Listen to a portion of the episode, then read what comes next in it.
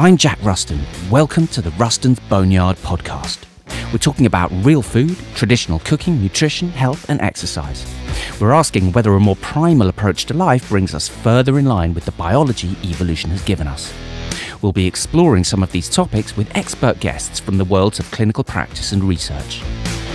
I'm not qualified to give any sort of medical or dietary advice, and nothing in this material should be considered as such. The opinions expressed here are for the purposes of discussion only.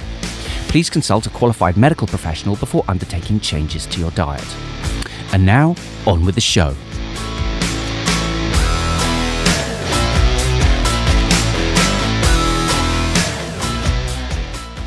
Welcome back to the Ruston's Boneyard podcast. My guest today is a pillar of the carnivore community. She's a health coach who lost 80 pounds on a carnivore diet and then turned to help others find the same success.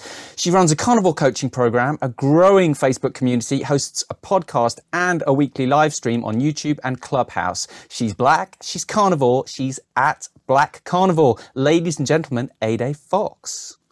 Thank you hey. so much for being here today. Thanks for having me. Not at all. Not at all. So, um, listen. To start with, uh, as as is customary, tell us what brought you to this lifestyle. Well, it really was an evolution. You know, I started with keto like a lot of people. I started in 2015. And um, at that point, I was, uh, you know, I weighed the most I had ever weighed. I felt awful. I was exhausted all the time. And, uh, you know, I, I obviously went to it because I wanted to lose weight, but even more important than the aesthetics of it, I really just was exhausted all the time. And I just, you know, it was all I could do to to get up, go to work, and come home and go back to bed. So I knew I wanted more out of life than that, and um, and so I knew it was time to do something about my health. And I had had, you know, some success with low carb in the past. I had bought that Atkins book back in the 90s when it was really popular. So, um, you know, I gave it a try and it was like starting to work and I just rolled with it and I kept going and, um, and it was really working. And I, you know, I wasn't um, super curious about it back in the 90s, but I became really um, curious about why it was so successful and why it was working for me. And, you know, more than just like the weight loss, why it was giving me energy and helping my brain to heal and helping me to, uh, you know, have more focus and concentration and, um, and my allergies and everything reducing and all of that stuff getting better. Um, I wanted to know why that was. So then I really started, you know, diving in on YouTube, trying to find every um, you know presentation, every uh, discussion by a doctor, whatever, to to understand more about it. And uh, you know, and that's kind of what began my interest. And like many people, I think in the early days, um, you know, people didn't you know, people didn't come to carnivore like straight from the standard American diet. It, it, was, you know, they kind of got there through keto.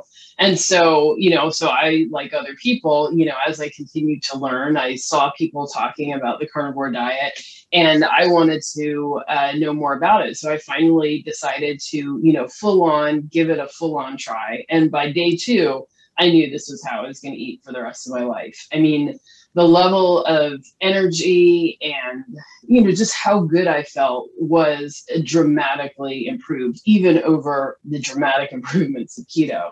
So um you know so so what began as like a 30 day experiment you know four years later like i'm still going. So wow. So it's four years now. Mm-hmm and were you doing the whole kind of bulletproof thing? Because I think a lot. I mean, for me, I I kind of came through that that Dave Asprey sort of idea. Were you doing that around that time with the keto? No, I think I started keto a little bit before all that stuff happened. So we weren't even using the word keto back then. I mean, I knew about ketosis and I had like, you know, the urine strips that you pee on, but I didn't you know there, there really wasn't that kind of language. There weren't those kinds of products or anything like that. I had heard about um, dave asprey later and um, but you know like i was already on the keto journey so there wasn't a need to kind of go back, back to some of the things that people were you know beginning with So what what kind of what kind of problems were you still experiencing on, on, keto? Were you did you have kind of any benchmarks that you were looking at, like a particular level of fatigue or, or weight loss or one of these things? How were you measuring this, and what what were you still experiencing then? Well, on keto, I lost weight, so you know that didn't end up being an obstacle. But I still had allergies. I still had asthma um, I, you know, I still had eczema and, um, you know, I'm just a person like, you know, I'm allergic to everything. Right. And uh, I, years later, my mom told me that when I was born, the doctors told her I was allergic to soy. So I've been allergic to soy my whole life and now understand that, you know, my consumption of any packaged product, you know, includes soy. I'm also allergic to corn. So, you know, it's everywhere. And um, so I've struggled with allergies, uh, sinus infections, um, you know, asthma, skin stuff all my life. And uh, I didn't even think that those were things that were really going to go away with keto. I mean, I'd heard about people having their allergies go away, and I'd hoped that that would be me, but it wasn't. So, you know, I just kind of was like, okay, you know, that's just me. Um, but then, you know, I heard people talking about carnivore kind of as a way to, you know, to lose more weight. And so I was like, well, let me try that. And, you know, that didn't happen, but like a million other incredible things happened. So it was like, okay, you know, so when I went carnivore and took out dairy, my asthma went away completely. And at the beginning, when I first started carnivore, my asthma was like actually at the worst point it had ever been. Um, that month, uh, I started in December of 2017. And in January of 2018, I went to urgent care twice um, because I just couldn't breathe. And, uh, you know, I had to get a nebulizer and, you know, they threw all of these steroids at me and all that, that kind of stuff. But, you know, and then I went to uh, like a pulmonologist and was formally um, uh, diagnosed with um, allergy induced uh, asthma. So basically, my allergies was what was causing my asthma. Mm. And um, and so you know, once I took out the dairy, like all of that stopped. I haven't used my inhaler in years. I still you know keep a, an emergency inhaler, um, you know, the fast acting one just in case. But uh, you know, but I haven't had to to deal with that at all, which is unbelievable. And then like my skin has gotten dramatically better. Now, eczema is, um, you know, something that runs in my family. And uh, I think when I, you know, I'm a person who does strict carnivore. I don't know that everybody needs to be super strict about it. So, um, you know, some people include coffee, herbs and spices, you know, olives, avocados, um, artificial sweeteners, and occasional vegetables, and and you know, and they're okay. I choose not to do that, um, partly because I don't really have a desire for it, but also when I took out spices, that really made a difference for me, for my skin. And um, so, you know, I I think that um, there were definitely some benefits for me for being, you know, extra strict. But my skin got a lot better, and um, and then you know I continued to have more energy. Um, yeah, so those were some of the things, the benefits that came with uh, carnivore. I think greater mental acuity, all of that. It's weird, isn't it? I mean, I was asthmatic as a kid uh, quite badly, and I had a nebulizer and the whole thing, and the steroids, like you say, and the eczema. And I've always struggled with dairy. Dairy's always been a problem. I mean, I, have tried even recently, I've been doing over the last year, been doing some reintroductions, and every time dairy, I so want it to work, but it just doesn't. And actually, you know what? I agree with you too about the spices. There seem to be one or two that are okay, but like most of the herbs are okay, but the spices, the moment you get into those powdered seeds and stuff, just seems to go wrong, doesn't it? Yeah. Yeah. Yeah. I, you know, I didn't do a lot of like testing to see, you know, whether paprika versus thyme versus peppermint was okay. Um, I, I think that, um, you know, I just am looking for relief. And so once I found it, it was like, I'm fine, you know. And as far as I'm concerned, you know, salt makes meat taste great. And that's, that's enough for me. And, yeah. you know, I'm good enough there. Yeah. And are you do you subscribe to any of the theories that say, well, actually, you know, we do need some small measure of this stuff. It is evolutionarily consistent. There aren't actually any historical examples of people living entirely without plants. How do you how do you kind of square that stuff away for yourself?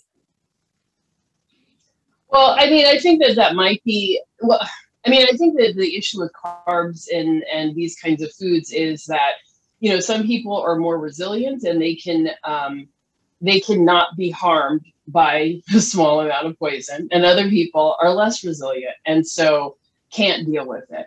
So I don't think it's a question of a, a amount, some amount being good for us. It's just some people are better at dealing with it.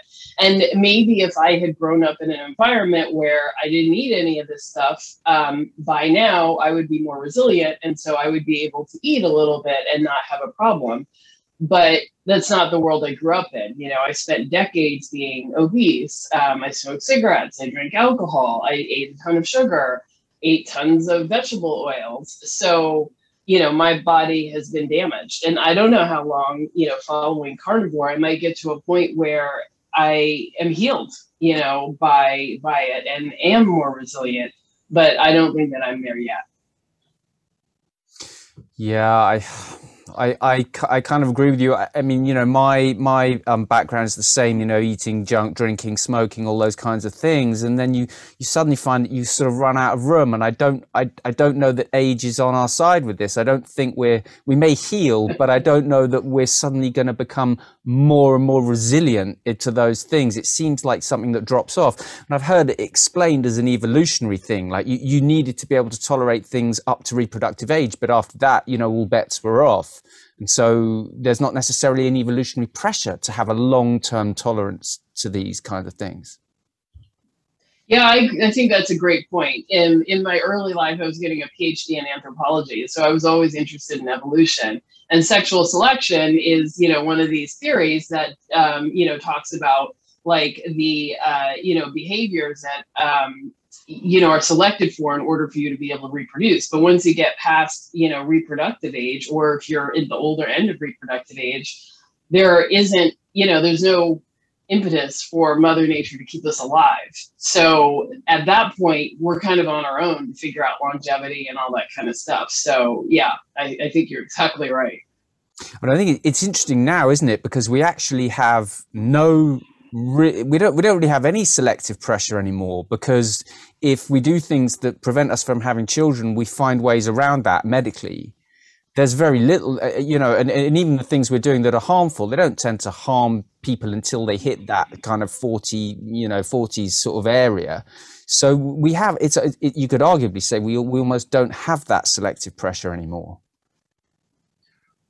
Yeah, I mean, I, you know, evolution, the power of evolution happens over eons. So right now is just a blip, you know. So who's to say that this, you know, 100 years that we drive ourselves into the ground is um, going to make a difference? Or we are evolving ourselves to extinction.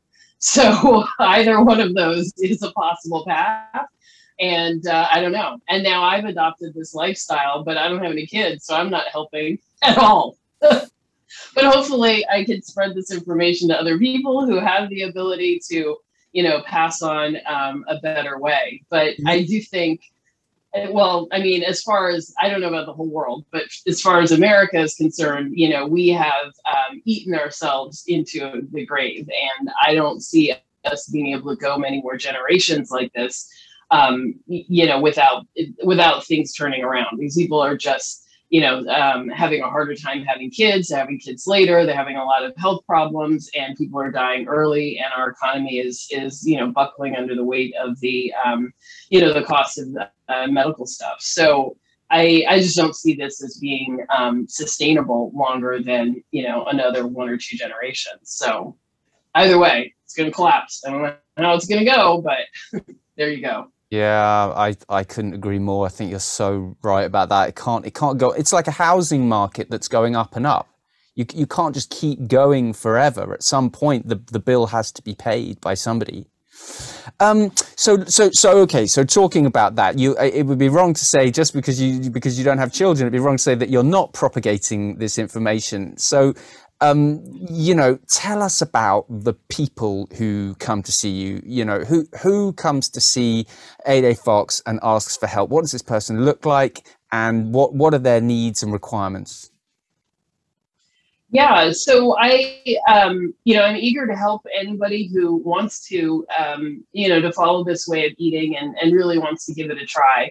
It is a, a challenge, I think, in the beginning. Um, I mean, I think the food itself is delicious, uh, but you know, lifestyle, families, work obligations, all of that kind of stuff does make it more challenging. So I think that the person who wants to give this a try, you know, really has to be willing to commit to trying it fully for 30 days and not you know sort of giving up the first time it gets hard. So the person who comes to me is usually um, ready you know ready to make that commitment. They are um, you know either exhausted or you know just for whatever whatever their why is whatever their reason is they are at the end of their tether and they're just ready to make a complete and total change and switch. And um, and so it's really exciting to work with someone at that point because I know you know I know how great they're going to feel on the other side, but you know nobody nobody does until they actually do it. And so i it's really you know fun for me to see someone who is struggling with sugar addiction um, struggling to you know to to have the energy to do their work struggling to really be able to think clearly starting to forget stuff um, you know, having a lot of physical aches and pains, having a lot of inflammation, you know, feet swelling at the end of the day, like, you know, those sorts of things, let alone, you know, being able to really think about doing much physical activity or exercise. So when that person gets going on this, you know, by two weeks in, there are already, you know, some pretty dramatic changes that happen. Um, you know, all the inflammation is gone, aches and pains are gone. Um, you know, the three o'clock blues don't happen anymore. You know, they're totally alert and awake. I can see, you know, people's skin improving. Um, and, you know, I mean, getting tighter and younger looking as well, but just starting to glow from inside. Um, I can see people's moods. They look happier and more, you know, just more excited about life. Um, not everybody, but some people's vision improves. so that's really awesome. You know, their glasses, they can put them away or um, don't have to use them anymore. And um, and so those are the kinds of things that I see happen like in the first week or two, and then um, you know, and then over time they get better and better at like being able to um, you know feel satisfied. So like I think for for many women, this is like the first time in their lives that they're not hungry, you know, or they're not battling hunger or battling cravings, and really walk away from a meal feeling not stuffed but fully satisfied. And um, you know i don't i you know before i started eating this way i don't think i could remember a time when i felt that way like where a meal just fully and completely satisfied everything and i could walk away like not you know not thinking about food and um, getting off of carbs and really filling up on nutrient dense food, making sure that you get enough protein and enough fat, and that it's coming from animal sources, and um, and that's going to bring a power that you know most people have not not ever felt. Do you? So that's uh, who's coming to me. do, do you do you concern yourself at all with the biology that's going on here? Do you do you are you worried about you know in any way about why these things make such a positive difference? Or are you just like no look this clearly works. The proof of the pudding is in the eating. That's the end point is them feeling better. They do feel better. So let's do this and not really think much more about it because it's hard. It's so i mean the the kind of the understanding around this is so is sort of changing all the time and it's quite it's quite difficult to keep up. Do you do you do you bother?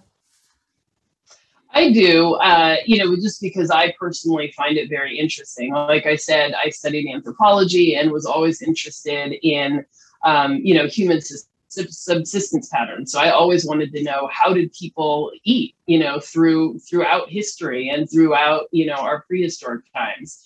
So, uh, you know, so I was sort of exposed to this idea of um, you know, like paleo eating before we started talking about paleo. So, uh, it wasn't hard for me to kind of grasp that idea and kind of run with it. But um, you know, but I did continue to, you know, try to understand the biology of it and understand what's happening in my body. And I think for me, that was very important because, you know, as I was trying to break the sugar addiction, you know, there's part of my brain that's like, what are you doing? You know, of course you need M&Ms. Like, what are you listening to these people for? Like, M&Ms are very important. It's okay. You can just have one. Just have one. And, you know, I needed to break down and understand what that voice was in my head and what it was saying and actually um, you know address it so i i really needed to dig into the biology of what was happening in my body and what was happening in my brain. And i think that's something that we don't really talk about as much but keto and carnivore is doing as much if not more work in your brain in your physical structure of your brain to repair and heal as it is in your body. And um, a lot of what we think is, you know, a lot of people come to me and they're like, "Oh, I'm just greedy. That's I just eat too much. I'm lazy. You know, I don't like to get up and exercise." And I'm like, "No, there's actually biological reason why that's happening. That's not a personality quirk of yours. You know, this is a biological thing. And once we remove those things." you won't want to eat those things and you will want to get up and exercise not because you should but because you just like have all this energy and you feel like doing it so um you know, so I, I think that uh, I am interested in the biology of it, but I think um, it is overwhelming for your average person who's not really into uh, into science like that. So I have tried to make my channel into a place where you can get this information in a way that is, you know, super easy, super bite sized, and and inspiring and that was why i started trying to interview you know just regular people who are doing carnivore and talk to them about how it's improved their lives and how they have fit it into their lives. And i wanted people to see real people. Um, you know i mean i think uh, influencers are great but like you know the person who chooses to film themselves and put it out there in the world is already a unique and, a, and not a, your average normal person. So you're not getting um, a normal view of what carnivore could look like in a regular everyday person's life so by trying to find that regular person and highlight their story and let everybody see it and let them see story after story after story showing all the different things that carnivore has done for people, I hope that that will be inspiring and um, and help people to decide, okay, this is something that I can try. It's a little crazy, but it's not so crazy that it's not worth trying. And um, and there's somebody like me who has my disease my problem my thing and it's helped them so maybe it'll help me.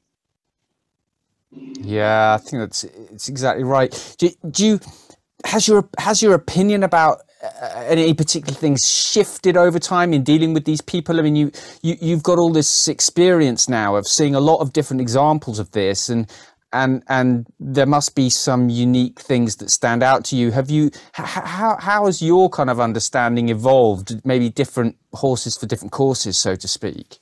I think in the beginning when i started carnivore i was doing a lot of biohacking. You know i was listening to a lot of uh, um, videos and doctors and influencers who were talking about you know more fasting less fasting more fat less fat you know targeting this much protein that much protein and um, you know and all of that i think um, is fine if you're into that but i think it creates a sense of um, you know it creates a sense of anxiety like i'm not doing this right i'm doing something wrong i've got to do something different. And um, and it also creates the sense where you're not listening to your body. So you know no matter what formula no matter what any doctor says you know your body knows what it's doing, you know? And if you listen to it, it will give you the signals as, as to how much fat it wants, how much protein it wants, how much water it wants, how much salt it wants, and how much of whatever it wants. You just have to identify, listen, identify those signals and respond to them. And so when I finally let go and started to, you know, to do that and stop, you know, trying to do all of these biohacking things, I got more comfortable with carnivore and it became, um, you know, sort of an easier thing to do and a more enjoyable thing to do. So, um, so what was the question? Like what do i see? No that, that's that's great. I mean that's a really interesting point is that we um you know maybe we need to let those signals take over. But what, what's really interesting to me about what you j- just said is to, is to go from being a person who, you know, clearly was, was addicted to food and anyone that says that that doesn't exist is, is just talking nonsense, but you were talking about the you know the little the M and M's and their little song that they sing in your ear, and and then and you're coming to this point where really you're you're not then getting that same level of addiction to things that are really equally delicious. You know, you're making delicious burgers and steaks and stuff like that. And they're not singing that same song. And that's quite an interesting thing because, you know, uh, maybe there are some people who overeat on carnivore. You know, it is possible to do it, of course. But you're saying basically, you know, people people have to people have to stop trying to sort of following a kind of mantra and and particularly I imagine if you're dealing with a lot of women with the fasting you know people who are not eating often enough particularly at certain points of their cycle, maybe, um, you know, you can let this take over and let it guide the process. Yeah, and I think people just are not, you know, we're. I mean, we're, when we're not taught to trust ourselves, and two, you know, we have um, broken our commitments to ourselves. I mean, you know, everybody who has started on a Monday morning and is like, I'm not having a donut, and then has it you know the the donut does damage but also that action of not doing what you said you were going to do you know breaks your trust in yourself a little bit and you do that over and over again and you get to the point where you just don't trust yourself at all and i think this is part of the problem why people have trouble in the beginning when they start carnivore with their families their families are like oh here we go again another one of these uh, crazy diets you know yeah yeah, sure, you're going to do this, but I'm still going to order the pizza. Should I order extra for you? Because I know you're going to come in and get it later, and I don't want you to eat mine. You know, and so there's that definitely going on. But um, I think it took a long time to let go of this idea of um, restricting and and restricting either calories or portion size or amounts or or anything, and really just let the appetite rule. And um, and that takes you know that takes time and that takes you know a willingness to rebuild trust in yourself. But i kind of decided you know i was tired of being at war with myself and uh, or with my body i should say. And i wanted to be you know in partnership and trust that you know i don't know you know i have not gotten good information from the medical industry from my doctors um, I so I don't know. I don't know the answer, but I think that my body, for you know, the first time ever, my body is acting like it does. You know, it's sending me signals. I think while you're addicted to sugar, you can't do intuitive eating. You know, because the intu- intuition is always going to say more M and M's, more.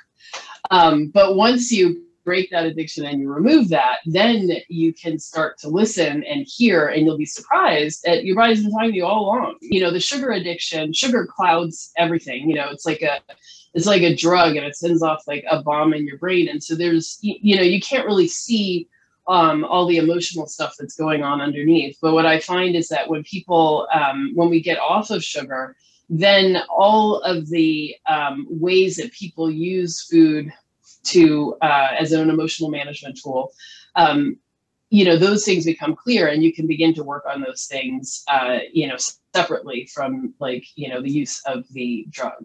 So um, so it doesn't mean that all of your emotional stuff goes away. And in fact this is something i often hear from people who are starting out you know on carnivore that like they feel great their mood is improved they don't crave um, you know sugar and but then they just feel like so sensitive you know like all of the world the stresses life like they don't have any any of the tools they used to use. No alcohol no food you know no ice cream no none of that. And they just have to deal with life on its own terms. And um and so some people really find that to be a challenge. And it, and it is you know. I mean some of us never really learned emotional management tools as kids. And so you know we're playing catch up as adults and you know can be a lot. So if you're used to coming home and sitting you know on the couch with uh, ice cream and putting your feet up and watching tv for hours until it's time to go to bed when you take all that away you know your crummy boss and crummy job hasn't gone away. So your emotional resilience might be better so you can be happier and deal with it but um, you still have to find better ways of dealing with it so what what would you suggest to somebody in that position? I, you know, I'm still trying to figure all that out myself. I mean, you know, the basic things that I that were, you know, that we hear about are in, um, you know, in self help books. I mean, making connections with people, keeping a strong, uh, you know, network of friends and family and people that you can rely on and relate to. Talk to people you know communicate with people they say a problem shared is a problem halved um, some people find great solace in being uh, spiritual or going to church and stuff like that um, physical exercise is a great way to burn off and get rid of like the physical manifestation of that stress because you know stress is like there are hormones that give you that feeling and to, to dissipate them you kind of have to do some physical exercise. Um, so you know so those are some of the things. And then you know the thing that i always tell people is enjoy yourself. Like you have to give yourself comfort and joy. Um, you know every day. So that means enjoy every meal. Don't ever make a meal that you don't like. Um, eat enough. You know if you're hungry it's going to be really hard to stick with this.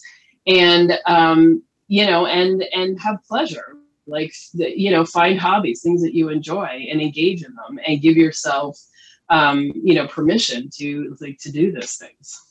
And say no when you can and i guess you know join the black Carnivore facebook group where you're going to get some support and community if you if, because because absolutely say, why did i not say that yes. yeah why not yes but but i but i get but this is this is interesting as well because what, what you said before about the family members, you know, people get, I mean, I see people get angry when people make these kinds yeah. of changes. They find it very threatening.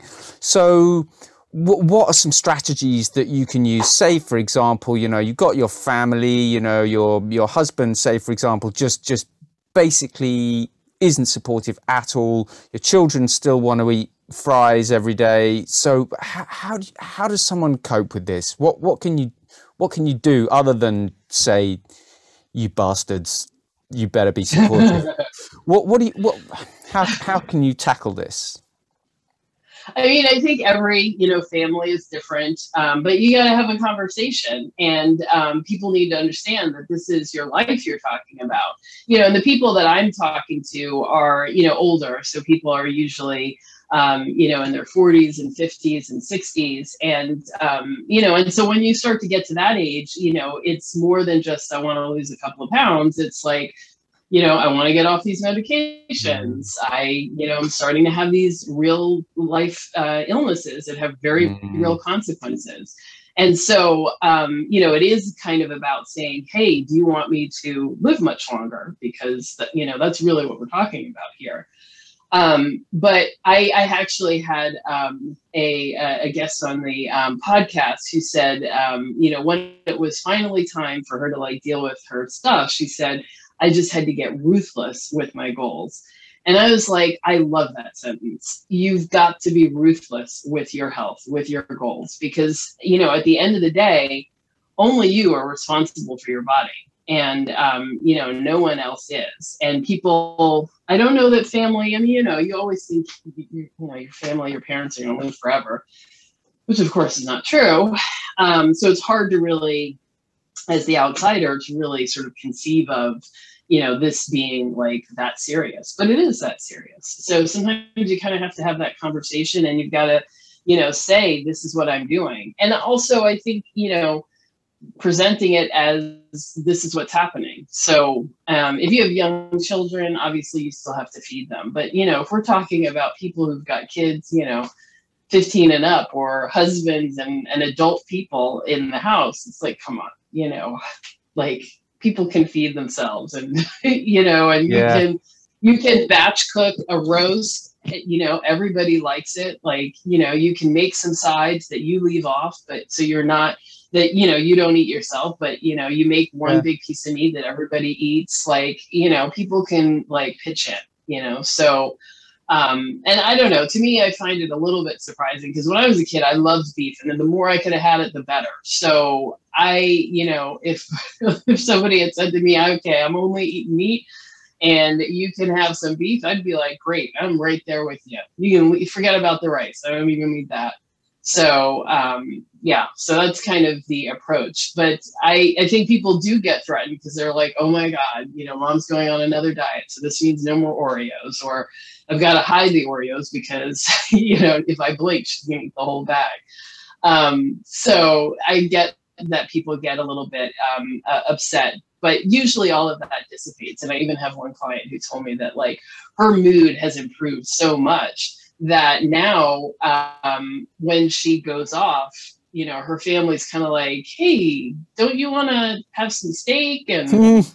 like you're you're getting a little uh a little crazy here so i think it's time to go back on your diet so it's it's that it can be that dramatic and that noticeable and i think that you know families will come around they will. Yeah, and I suppose it's it's it's often about finding that point because it's not like you can just clear all the food out of the cupboards. Other people in the household still have to eat, and you know, so you have to find that that kind of peace with having that stuff around a little bit to some extent. Um, so okay, let's have your top tips for someone looking to start on carnivore. Okay, um, let's see. Uh, one, make a list of all your favorite meat meat dishes and make those. Two, eat fatty sources meat as much as as you can. So don't rely on butter to be your only fat source. Get fatty cuts of meat. Um, three, really commit and give yourself 30 days to full on do it without cheats and see what it feels like and then decide whether you know whether it's right for you later on you can become less strict if you want but do get real strict in the beginning um, let's see four get support. Join my facebook join the facebook yeah yeah. And five um, get coaching there. I don't often say that. So i do think that there are um, you know there's a lot of problems and challenges that people have in the beginning and a lot of them are avoidable. You know they're just things about people not choosing the right meats to have or you know not getting the electrolytes right not you know there's a, a, mm-hmm. bunch of things that behavioral things that you know it just having someone who's more experienced is saying okay this is what you're doing wrong. Um, that you know that can be really helpful. So i feel like getting that support in the very beginning can be super super helpful. And especially if you're a person who's had trouble with consistency and um, you know and and um, staying on track for you know a longish period of time like working with someone and being accountable and um, you know and having a level of uh, commitment where you're talking about what you're doing um, and engaging with someone can be super helpful. And that's the, the kind of uh, program that I have where you get like that daily accountability and all of that. So uh, definitely, you know, do that. So that was five things. Yeah, those are good. five great things. But I think that covers everything. Eat enough salt. Um, that's that place where people always fall down. Mm. And um, even if you think you're eating a ton, you probably could be having more. Yeah, if it's not so making you if it's not making you feel nauseous, it's normally like that's the point when you've okay, you're having too much. Um, yeah. Yeah, it's interesting. I find as well people just don't they they take the portions of meat that they were eating before with full sides, and then they just take the sides away, and then they wonder why. They, it's like you need to eat more meat. You know, you need to replace those yeah, calories. Um, all right, okay. How about this? You have to eat one meal forevermore. Describe it. Yeah. Hmm. I I guess you know this is so unoriginal, but I guess I would go with um, the ribeye and sautéed scallops on the side. Ooh, that that's not unoriginal sauteed scallops, a little bit sweet, nice crust on them. Yeah, mm-hmm. difficult to cook though, easy to overcook. Yes, yes. Um, I, I, did feel like I, I, mastered that, and you know, and frying them in butter is uh, amazing. And um, yeah, that's just like a perfect combo for me. So your butter, yes, but other dairy, no. Is that how you? Is that how you do things? You tolerate the butter, okay? Yeah. So in the beginning, I cut out butter as well. When I did cut out dairy, I mean, it was all of it. And then um, I made ghee. And uh, for those of you who don't know, make ghee. It is absolutely delicious. And um, and don't buy it, make it. It's so easy to make. I have that was the first video I posted on my YouTube channel. I do it in like 28 minutes on the stove top. It's super easy and it just smells and tastes delicious. So um, you know, so make your own and uh, and then I used that in the beginning and I was sparing with it because I didn't want there to be a problem. But over time, you know, it didn't seem to be a problem. And then um, over time, I would introduce butter and it didn't seem to be a problem. So uh, yeah, so I, I do have butter. So we'll put your ghee uh, your ghee video link in the show notes so that people can find that. Oh, and, awesome! Um, that that'd be good. Uh, so uh, finally, what are your plans for Black Carnivore? What do you how, how, do you see that that that brand that entity developing? Are you going to just continue in the in, in the in the vein that you're running at the moment, or have you got some other ideas for it? Yeah, well, I started it because I, you know, I'm particularly concerned about Black and uh, health in the Black community. Um, I, you know, I'm sure your listeners are aware that, um, well, diabetes and metabolic disease is, is certainly rampant in America, but it's even more so in the Black community. And the outcomes from those diseases are even worse. So amputations are way higher in the Black community, vision loss and, and stroke, and all of the other consequences of, of metabolic disease. So, um, it, you know, in my opinion, like we, our community just does not do well with, um, you know, the carbs and and the, um, you know, the processed foods that everybody is eating. And so um, I, I see that more and more people are choosing to go vegan, and I think um, you know, partly that's because people are really sick and they go to their doctors and their doctor's like, you know, you gotta lose weight. How, doc? I don't know. Good luck. Go figure something out. And so, um, you know, they think that vegan is healthy, so they try to do it. And um, I think that uh, I, I would like people to know that there's an alternative way that um, you know following a ketogenic diet and carnivore is a ketogenic diet that removes the you know the the plant um, the foods from the plant kingdom can allow you to have a level of healing and um, you know and and strength that you might never have experienced before and I would argue won't experience on a vegan diet.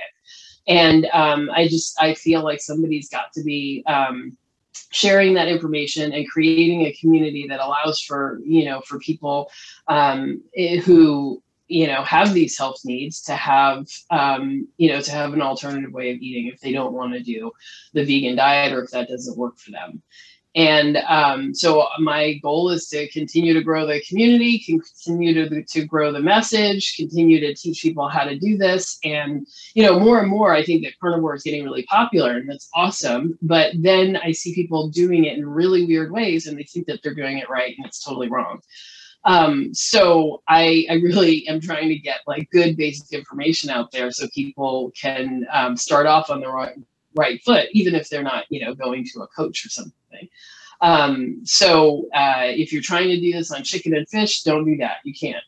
You've got to have some red meat. Uh, it doesn't have to be beef. It could be goat. It could be lamb. It could be bison. But you've got to have that every day. Um, it doesn't have to be every meal, but you have to have at least a serving every day. So uh, yeah, that's that's the um, you know that's the long term goal, and I'm trying to um, you know just get on as many podcasts, share you know share the message, share the stories. Uh, if you are a person who who watching this has been following the carnivore diet and you've really been doing great and you want to showcase your story, um, I would love to do that because I am, you know, I'm really trying to get that message out there, and I'm always excited to hear each and every person who's had, you know, who's had success. I'm always excited to hear about it and um, and enjoy having those conversations. Well, I think uh, I can speak for the whole carnivore community and say that we're very, very lucky to have you doing that. And thank you for doing it.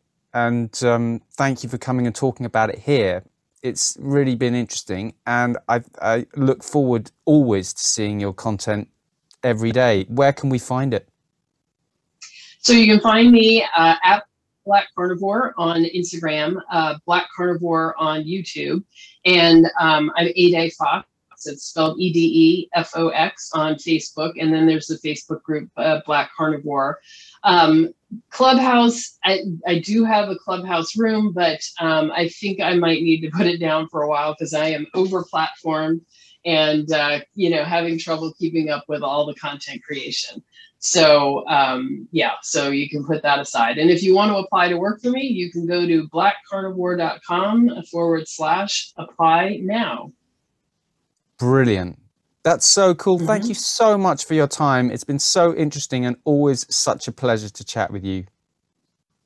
Thanks. Absolutely. Aiden. I really enjoyed it. And I'm sorry about all the noise and you know the the crazy setup here and I'm sweating because I'm in a room with no air conditioner and no air. But there you the, go. There's the noise was the noise was non-existent at my end. Just my terrible internet connection, I think, was the main hurdle. But it's I think your message has got through. It's very loud and clear, and we all really appreciate it. I appreciate it. Thank you. Thanks for your time.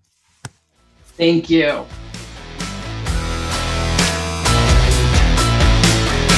That's it for now. Come and find me on Instagram at Ruston's Boneyard and at www.rustonsboneyard.com. Keep cooking.